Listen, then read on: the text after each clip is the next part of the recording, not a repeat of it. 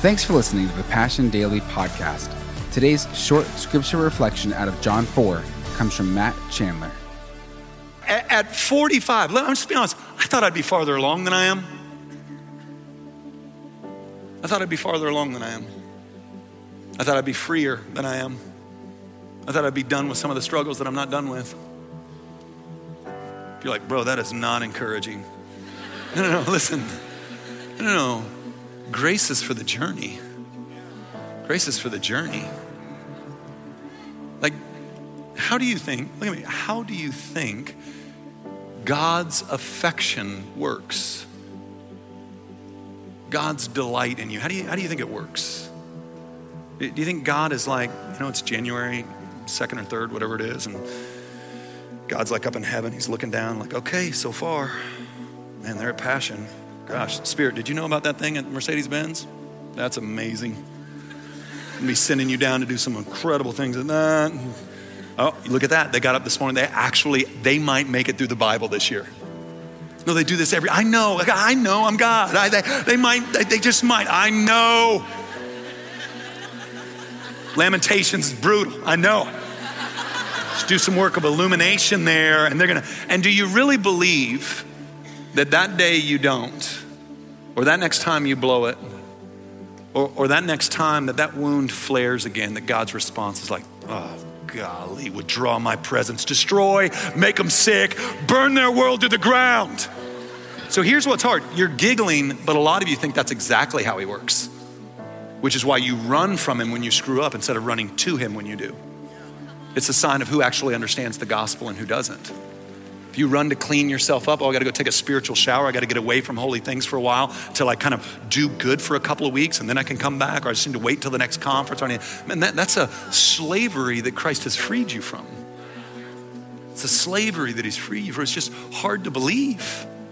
It's just hard to believe, which is why Jesus is here in the mud, in the blood, in the brokenness, in the hurt. That's why I asked for this woman's husband. It's not because he's cruel, but because he's unbelievably kind. And on top of all of this, look at verse 27. Just then, his disciples came back and they marveled that he was talking with a woman, but no one said, What do you seek? or Why are you talking with her? So the woman left her water jar and went into a town and said to people, Come and see a man who told me all that I ever did. Can this be the Christ? And they went out of town uh, and were coming to him. And then we'll skip down to verse 39.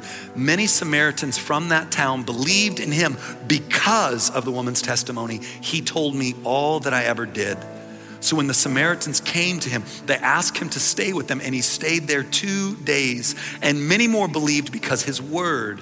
And they said to the woman, It is no longer because of what you said that we believe, for we have heard for ourselves, and we know that this indeed is Savior of the world. Not only does Jesus meet this woman in her hurt, in her shame, in her wound, call her out of that, but then enjoy shame now lifted.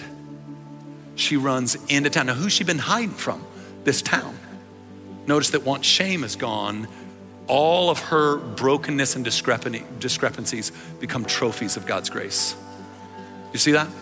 I mean, this woman who's so embarrassed embarrassed about that 1% who just can't have anybody, like so embarrassed that she's living the life of a hobbit, right? She's just kind of hiding and, and staying small and trying to keep away. Now all of a sudden she runs into town and she's running into town with a big voice. Come on, come and see the man who told me everything about myself. Now look, can you imagine how cruel people would have been towards that loon? Well, there's five man Cindy.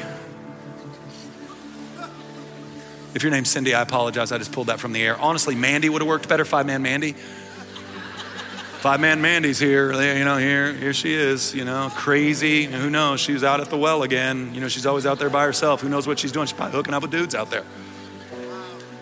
But there's something about the removal of shame that has transformed her that piques the curiosity. And, and did you track her message? She doesn't really have one, does she? All she's got is her story. Like, like it's not like Jesus, like, I need you to enroll in a training program and then head back into town. I'm gonna need you to learn the Greek. I need you to have an answer for what the dinosaurs are all about. Sister, I'm so glad we've got the shame off of you. I'm going to need you to get a good answer for evil and suffering in the world. Mm-mm. Pull shame out of the 1%. And then she's free. And all the energy that went into hiding, all the energy that went into managing internal darkness is freed up for joy and praise. Like this little town gets converted by, by this black widow, man killing, maybe woman, who simply had shame taken out of her heart by Jesus saying, You want streams of living water? Okay, go grab your husband. Thanks for listening to today's Passion Daily podcast. For full messages, live gatherings, and worship videos, check out our YouTube channel and subscribe at youtube.com slash Passion City Church 1 and visit PassionCityChurch.com for more information on our locations and gathering times.